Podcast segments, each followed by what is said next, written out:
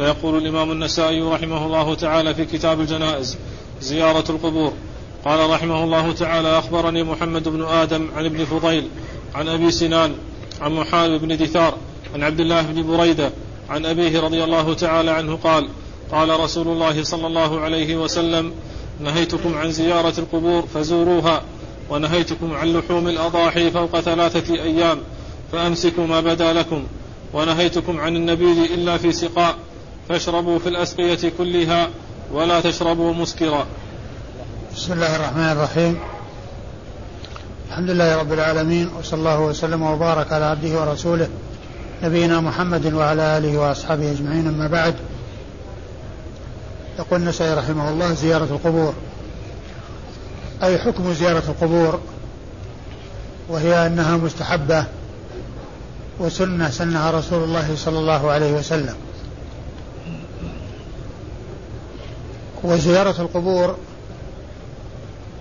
سنة سنها رسول الله صلى الله عليه وسلم وهي تكون على أمرين تكون على وجه مشروع وعلى وجه ممنوع تكون على طريقة سنة وعلى طريقة بدعة. أما الوجه المشروع فهو الذي يستفيد منه الحي والميت يستفيد منه الحي الزائر والميت المزور. كل منهما يستفيد من زيارة. أما الفوائد التي يستفيدها الزائر فهي أولا أنه يتذكر الموت ويتذكر الآخرة ويتذكر أنه سيصير إلى ما صار إليه أصحاب القبور وأنه سيأتي عليه يوم من الأيام يكون من أهل القبور. فإذا تذكر الموت استعد له بالأعمال الصالحة التي تنفعه عند الله عز وجل. ولهذا قال عليه الصلاة والسلام فزوروا القبور فإنها تذكركم الآخرة أو تذكركم الموت.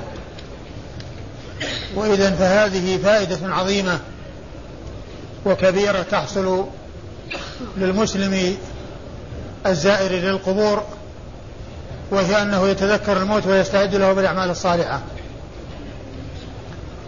والبلاء الذي يحصل للناس إنما هو من الغفلة عن الموت والغفلة عن الدار الآخرة. وكون الإنسان يكون عنده طول الأمل وحب الدنيا فيغفل عن الموت. وإلا فإنه إذا تذكر الموت يستعد له بالأعمال الصالحة. ويكون على خير. والنبي صلى الله عليه وسلم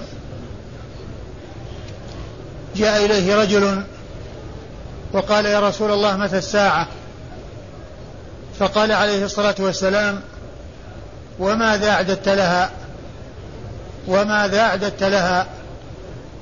قلب عليه الصلاة والسلام السؤال عليه ولفت نظره إلى الأمر المهم وهو أنه ليس المهم أن يعرف الإنسان متى تقوم الساعة. فالساعة آتية وكل آت قريب. ولكن المهم في الأمر أن يعرف الإنسان ماذا قدم لنفسه إذا قامت الساعة. ولهذا قال عليه الصلاة والسلام وماذا أعددت لها. فالسائل وفق في الجواب فقال أعددت لها حب الله ورسوله صلى الله عليه وسلم. فقال عليه الصلاة والسلام المرء مع من أحب. قال أنس بن مالك رضي الله تعالى عنه فوالله ما فرحنا بشيء بعد الإسلام أشد منا فرحا بهذا الحديث. لأن النبي عليه الصلاة والسلام قال المرء مع من أحب. ثم قال أنس فأنا أحب رسول الله صلى الله عليه وسلم وأحب أبا بكر وعمر وأرجو من الله أن يلحقني بهم بحبي إياهم وإن لم أعمل مثل أعمالهم. إذا هذه فائدة عظيمة تحصل للزائر الذي يزور القبور وهي أنه يتذكر الموت فيستعد له بالأعمال الصالحة. الفائدة الثانية التي تحصل للزائر أنه يفعل سنة سنها رسول الله صلى الله عليه وسلم وهي زيارة القبور فيؤجر على فعله السنة فيؤجر على فعله السنة. هذه فائدة. وهي أنه يعمل أمرا مشروعا ويعمل أمرا مستحبا فيؤجر على فعله ذلك. هذه فائدة ثانية تحصل للزائر الذي يزور القبور الفائدة الثالثة أنه يدعو للأموات فيؤجر على دعائه للأموات. أنه يدعو للأموات فيؤجر على دعائه لهم. وإذا فهذه ثلاث فوائد تحصل للزائر الذي يزور القبور أنه يتذكر الموت فيستعد له بالأعمال الصالحة وأنه يفعل أمرا مشروعا مستحبا فيؤجر عليه وأنه يحسن إلى إخوانه الأموات بالدعاء لهم فيؤجر على ذلك. أما المزور الميت فإنه يستفيد من الزيارة الشرعية وهي أنه يدعى له يدعى له. ومن المعلوم أن الأموات انتقلوا من دار العمل إلى دار الجزاء كما جاء عن أمير المؤمنين بالحسن علي بن أبي طالب رضي الله عنه وأرضاه أنه قال إن الدنيا قد ارتحلت مدبرة وإن الآخرة قد ارتحلت مقبلة. ولكل منهما بنون. فكونوا من أبناء الآخرة ولا تكونوا من أبناء الدنيا فإن اليوم عمل ولا حساب وغدا حساب ولا عمل. فأصحاب القبور انتقلوا من دار العمل إلى دار الجزاء. فإذا دعا لهم إخوانهم الأحياء فإنهم يستفيدون من دعائهم وينتفعون بدعائهم لهم. وإذا فهذا فالميت إذا زاره أو الأموات إذا زارهم الأحياء ودعوا لهم فإنهم يستفيدون من هذه الزيارة ويستفيدون من هذا الدعاء لهم. إذا عرفنا أن الزيارة الشرعية هي التي تشتمل على فائدة للحي وفائدة للميت. الحي يستفيد والميت يستفيد.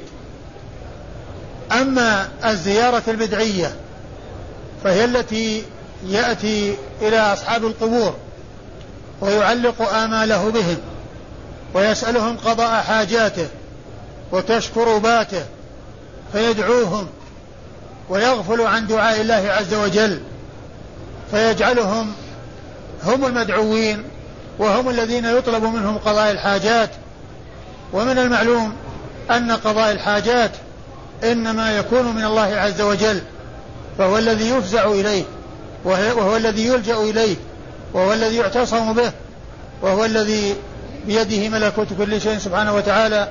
ولهذا يقول الله عز وجل في كتابه العزيز أمن يجيب المضطر إذا دعاه ويكشف السوء ويجعلكم خلفاء الأرض أإله مع الله قليلا ما تذكرون. يعني لا أحد سوى الله عز وجل يحقق هذه الأمور ويفزع إليه في هذه الأمور. فالميت يدعى له ولا يدعى.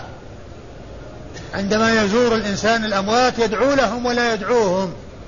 يدعو لهم يسأل الله عز وجل لهم المغفرة والرحمة والعافية. ولا يطلب منهم أشياء بل الأشياء تطلب من الله عز وجل. فهم يدعى لهم ولا يدعون. والله تعالى هو الذي يدعى وهو الذي يرجى وهو الذي يتوكل عليه وهو الذي يعتمد عليه وهو الذي يلتجأ إليه وهو الذي يجيب دعوة يجيب المضطر إذا دعاه ويكشف السوء وعلى هذا فإن الزيارة البدعية هي التي يأتي الإنسان بها على غير على وجه غير مشروع فيدعو الأموات ويستغيث بالأموات ويطلب حاجاته من الأموات ويعول على الأموات في آه، حاجاته وفي رغباته فيكون بذلك تضرر ولم يستفد الحي من الميت من هذه الزيارة. الزيارة البدعية يتضرر فيها الزائر والميت لا يستفيد منها. يتضرر لأنه دعا غير الله ولأنه علق آماله بغير الله. والميت لا يستفيد لأنه دعي ولم يدعى له ولم يدع له. دعي هو وطلب منه أشياء لا تطلب إلا من الله ولم يطلب ولم يدعى له. والميت إنما يدعى له ولا يدعى. والميت إنما يدعى له ولا يدعى. والله تعالى هو الذي يدعى وهو الذي يرجى. وعلى هذا فالزيارة الشرعية عرفناها. والزيارة البدعية عرفناها وأن الزيارة الشرعية يستفيد منها الحي والميت والزيارة البدعية يتضرر منها الحي ولا يستفيد منها الميت شيئا. وقد أورد النسائي في هذه الترجمة حديث بريدة بن حصيب الأسلمي رضي الله تعالى عنه وأرضاه والذي اشتمل على ثلاثة أمور فيها الناسخ والمنسوخ فقال عليه الصلاة والسلام كنت نهيتكم عن زيارة القبور فزوروها. وهذا هو محل الشاهد. فالنبي صلى الله عليه وسلم كان نهاهم عن زيارة القبور ثم أرشدهم إلى زيارتها وشرع لهم زيارة زيارتها.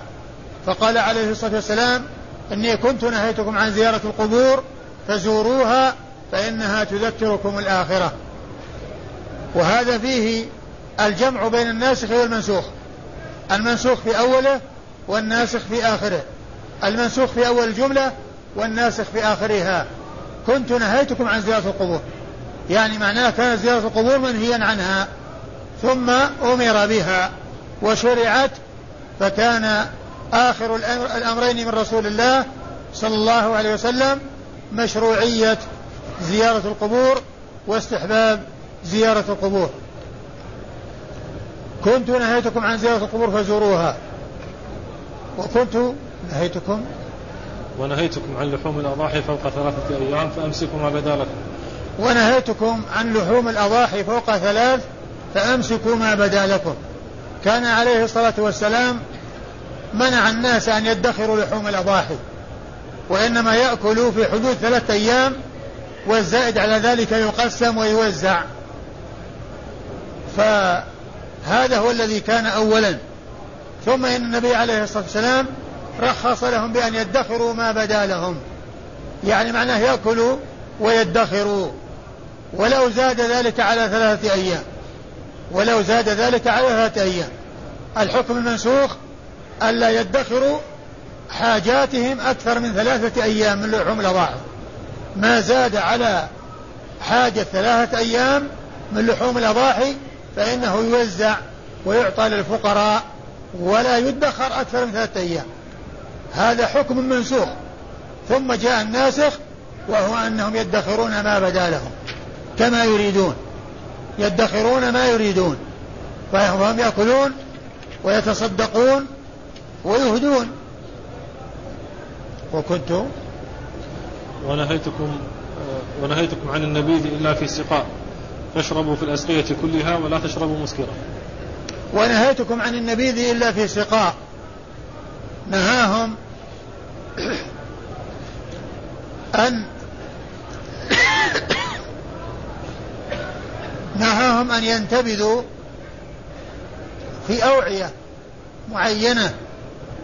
جاء تبيينها في بعض الروايات. وتلك الأوعية التي جاء النهي عنها عن الانتباذ فيها فيها آه فيها قوة وفيها صلابة قد يحصل الإسكار ولا يتبين. فمنعوا من أن ينتبذوا فيها. أمروا نهوا, نهوا أن ينتبذوا فيها. وأمروا أن ينتبذوا في الأسقية وهو القرب التي هي من الجلود والتي إذا تغير ما في داخلها يظهر ذلك التغير على ظاهرها.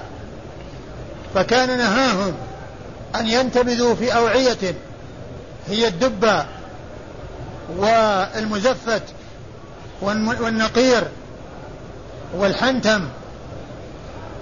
وتلك أوعية غليظة صلبة قاسية ليست لينة وليست سهلة فإنهم إذا انتبذوا فيها قد يحصل الإسكار وهم لم يعرفوا أنه وصل إلى حد الإسكار فيشربون منه فيكون مسكرا كانوا نهوا عن ذلك في أول الأمر.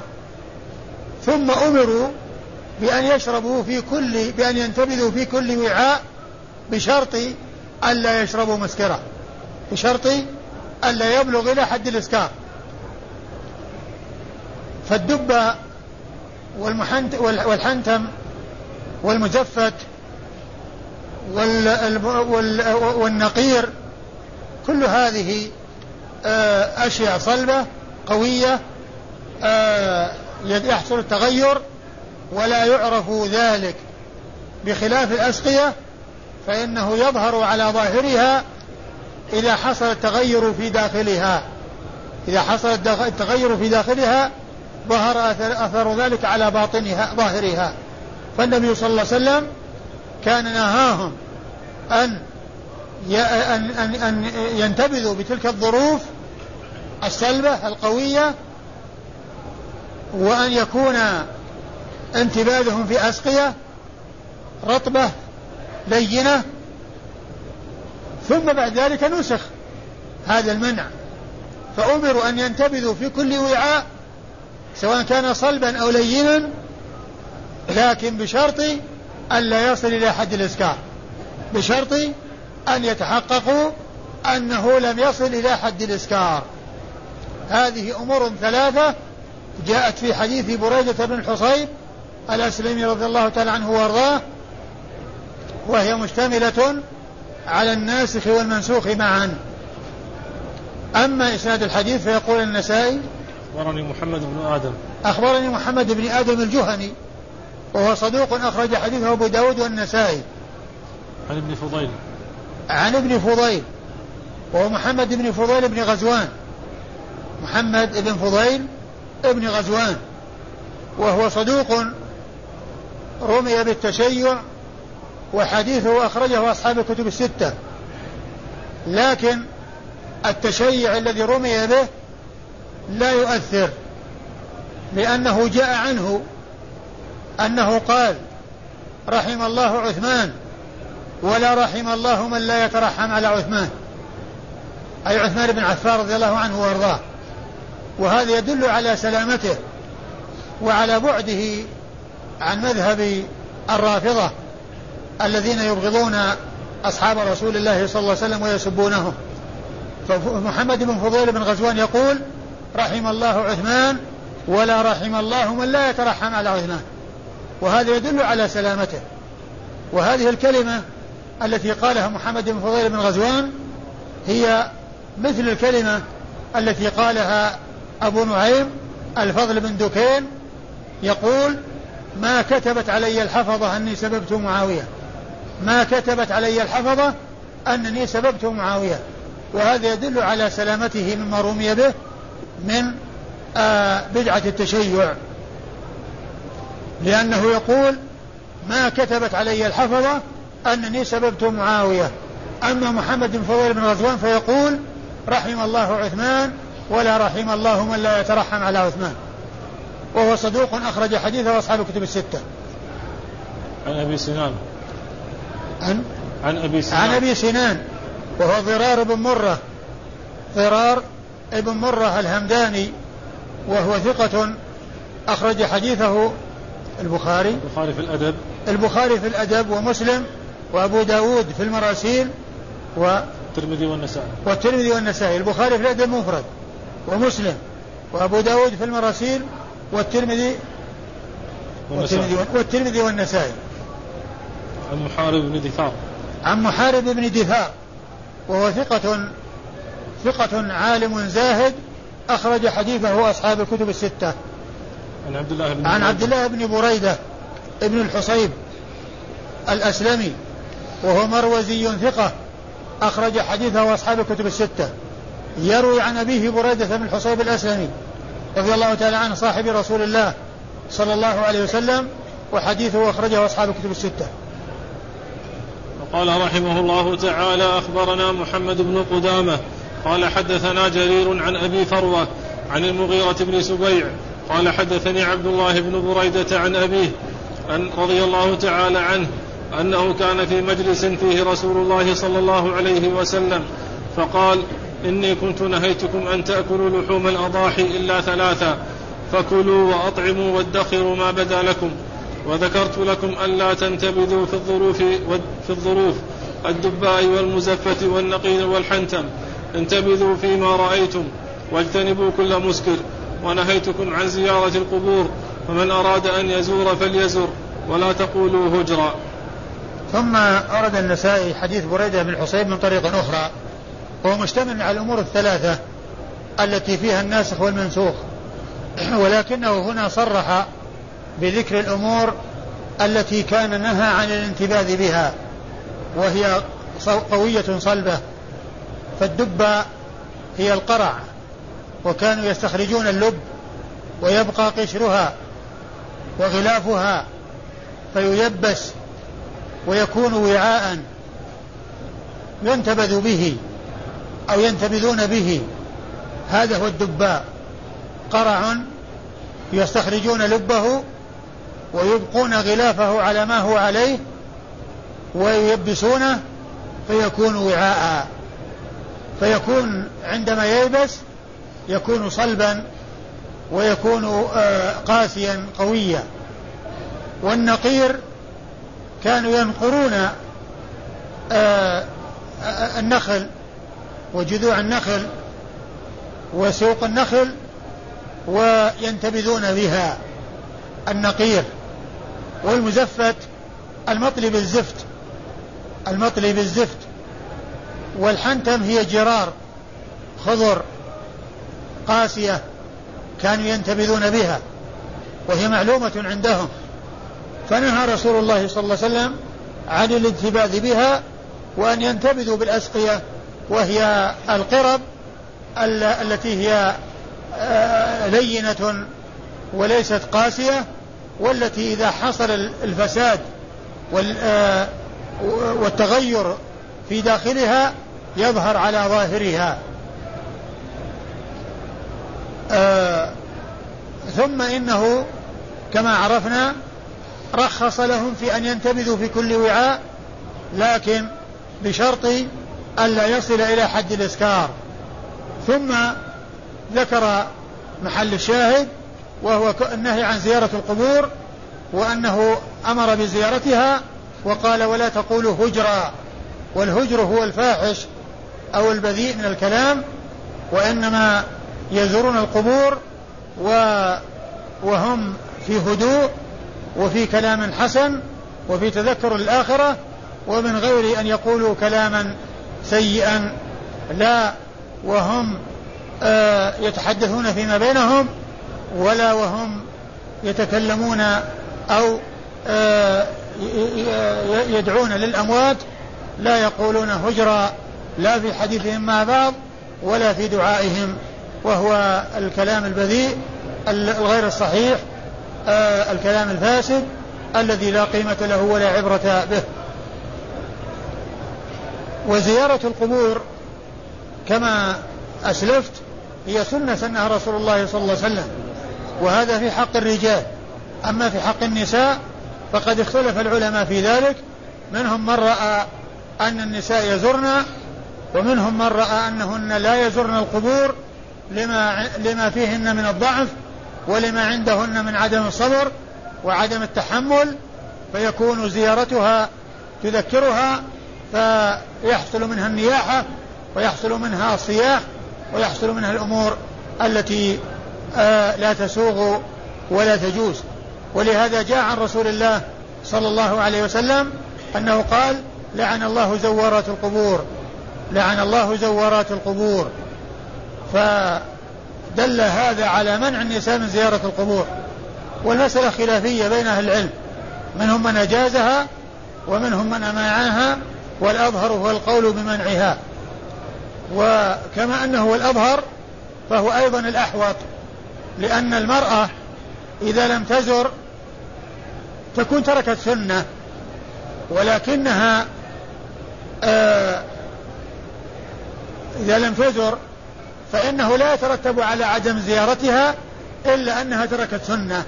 أما إذا زارت فإنها تتعرض للعنة. ومن المعلوم أن كونها تترك سنة أهون من كونها تتعرض للعنة. كونها تترك سنة أهون من كونها تتعرض للعنة. لأنها إذا زارت تعرضت للعنة. وإذا لم تزر أكثر ما في الأمر أنها تركت سنة. وعلى هذا فالنساء لا يشرع لهن زيارة القبور على القول الراجح والصحيح وأما الرجال فإنه يشرع لهم زيارة القبور ولكن بالطريقة التي أشرت إليها وهي الطريقة المشروعة التي يستفيد منها الحي والميت. الإسناد أخبرنا محمد بن قدامة. أخبرنا محمد بن قدامة بن أعين المصيصي وهو ثقة أخرج حديثه أبو داود والنسائي. أبو داود والنسائي. عن جرير. عن جرير بن عبد الحميد وهو ثقة أخرج له أصحاب الكتب الستة. عن أبي فروة. عن أبي فروة وهو عمرو بن الحارث. عم وهو؟ عروة بن الحارث. عر وهو عروة بن الحارث. وهو عروة بن الحارث وهو ثقة أخرج له البخاري ومسلم وأبو داود والنسائي. البخاري ومسلم وأبو داود والنسائي. عن المغيرة بن سبيع. عن المغيرة بن سبيع. عن المغيرة بن سبيع وهو ثقة أخرج له الترمذي والنسائي وابن ماجه. أخرج له الترمذي والنسائي وابن ماجه وابن ماجه. عن عبد الله بن بريدة عن أبيه. عن عبد الله بن بريدة عن أبيه وقد مر ذكرهما. وقال رحمه الله تعالى زيارة قبر المشرك.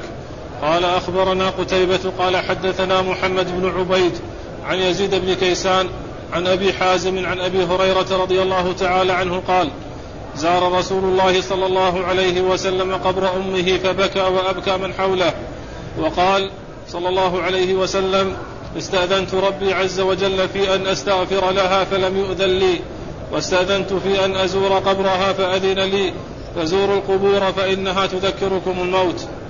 ثم ورد النسائي هذه الترجمة وهي زيارة قبر المشرك الزيارة للقبور مشروعة سواء كانت القبور قبور مسلمين أو مشركين. لكن قبور المسلمين تزار ليتذكر الموت وليدعى لأصحابها. أما المشركون فزيارة قبورهم لتذكر الموت فقط ولا يدعى لأصحابها. هذا هو الفرق بين زيارة قبر المسلم وقبر المشرك. قبر المسلم, فيه فائدتان. أو يترتب عليه أمران. آه تذكر الموت والدعاء للميت وزيارة المشرك فيه تذكر الموت ولكن لا يدعى للميت لا يدعى للمشركين. وقد أورد النسائي حديث من؟ أبي هريرة. حديث أبي هريرة رضي الله تعالى عنه أن النبي عليه الصلاة والسلام قال استأذنت ربي في أن أزور قبر أمي فأذن استأذنت في أن أستغفر أن أستغفر. نعم في أن أستغفر لها. في أن أستغفر لها فلم يؤذن لي. واستأذنت في أن أزور قبرها فأذن لي. فزوروا القبور فإنها تذكركم الموت. وهنا فيه الإشارة إلى الفائدة من زيارة قبر المشرك وهي تذكر الموت. وأما الاستغفار والدعاء فإنه لا يدعى لهم. لا يدعى المشركين ولا يدعى للكفار وأن دعاء إنما هو للمسلمين.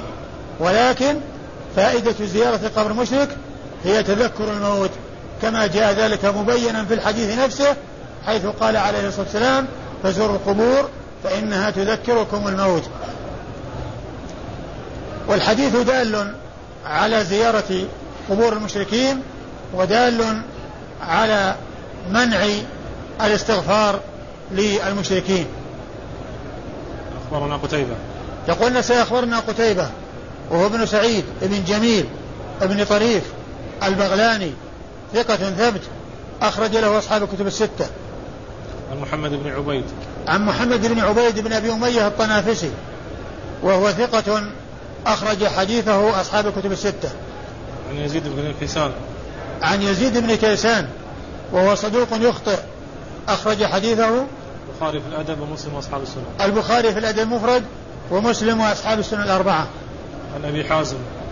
عن أبي حازم وهو سلمان الأشجعي وهو ثقة أخرج حديثه أصحاب الكتب الستة. عن أبي هريرة. عن أبي هريرة عبد الرحمن بن صخر الدوسي رضي الله تعالى عنه صاحب رسول الله صلى الله عليه وسلم وأكثر أصحابه حديثا وهو أحد السبعة المعروفين بكثرة الحديث عن النبي صلى الله عليه وسلم وهم أبو هريرة وابن عمر وابن عباس وأبو سعيد الخدري وأنس بن مالك وجابر بن عبد الله الأنصاري وأم المؤمنين عائشة رضي الله تعالى عنهم وعن الصحابة أجمعين. قال رحمه الله تعالى النهي عن الاستغفار للمشركين. قال أخبرنا محمد بن عبد الأعلى. قال حدثنا محمد وهو ابن ثور عن معمر عن الزهري. عن سعيد بن المسيب عن أبيه رضي الله تعالى عنه قال لما حضرت أبا طالب الوفاة دخل عليه النبي صلى الله عليه وسلم وعنده أبو جهل وعبد الله بن, أم بن أبي أمية فقال أي عم قل لا إله إلا الله كلمة أحاج لك بها عند الله عز وجل. فقال له أبو جهل وعبد الله بن أبي أمية يا أبا طالب أترغب عن ملة عبد المطلب؟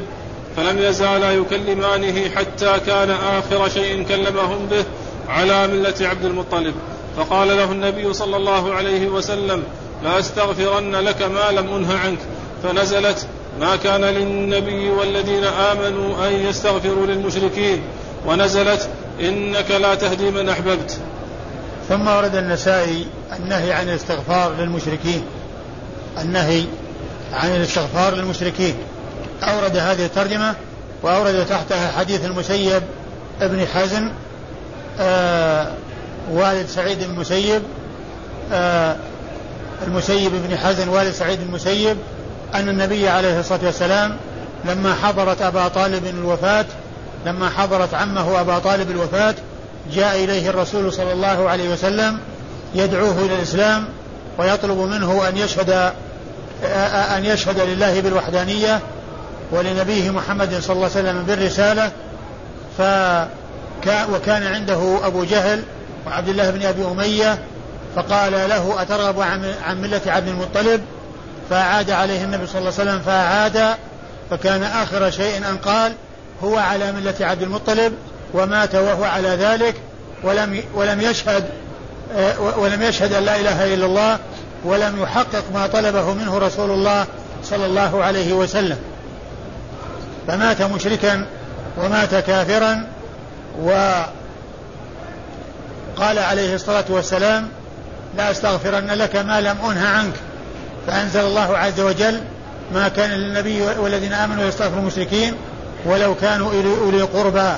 وأنزل الله عز وجل أيضا إنك لا تهدي من أحببت.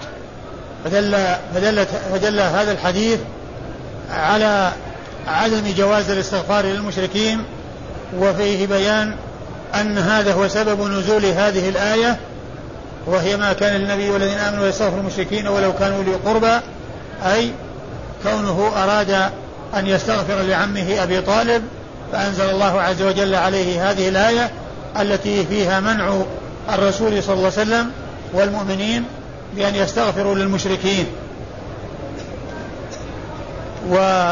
وكذلك أيضا نزل قول الله عز وجل إنك لا تهدي من أحببت ولكن الله يهدي من يشاء لأن النبي عليه الصلاة والسلام كان حريصا على هداية عمه ولكن الهداية التي هي هداية التوفيق والتسديد هذه لله عز وجل ولا يملكها سواه ولهذا قال الله عز وجل إنك لا تهدي من أحببت.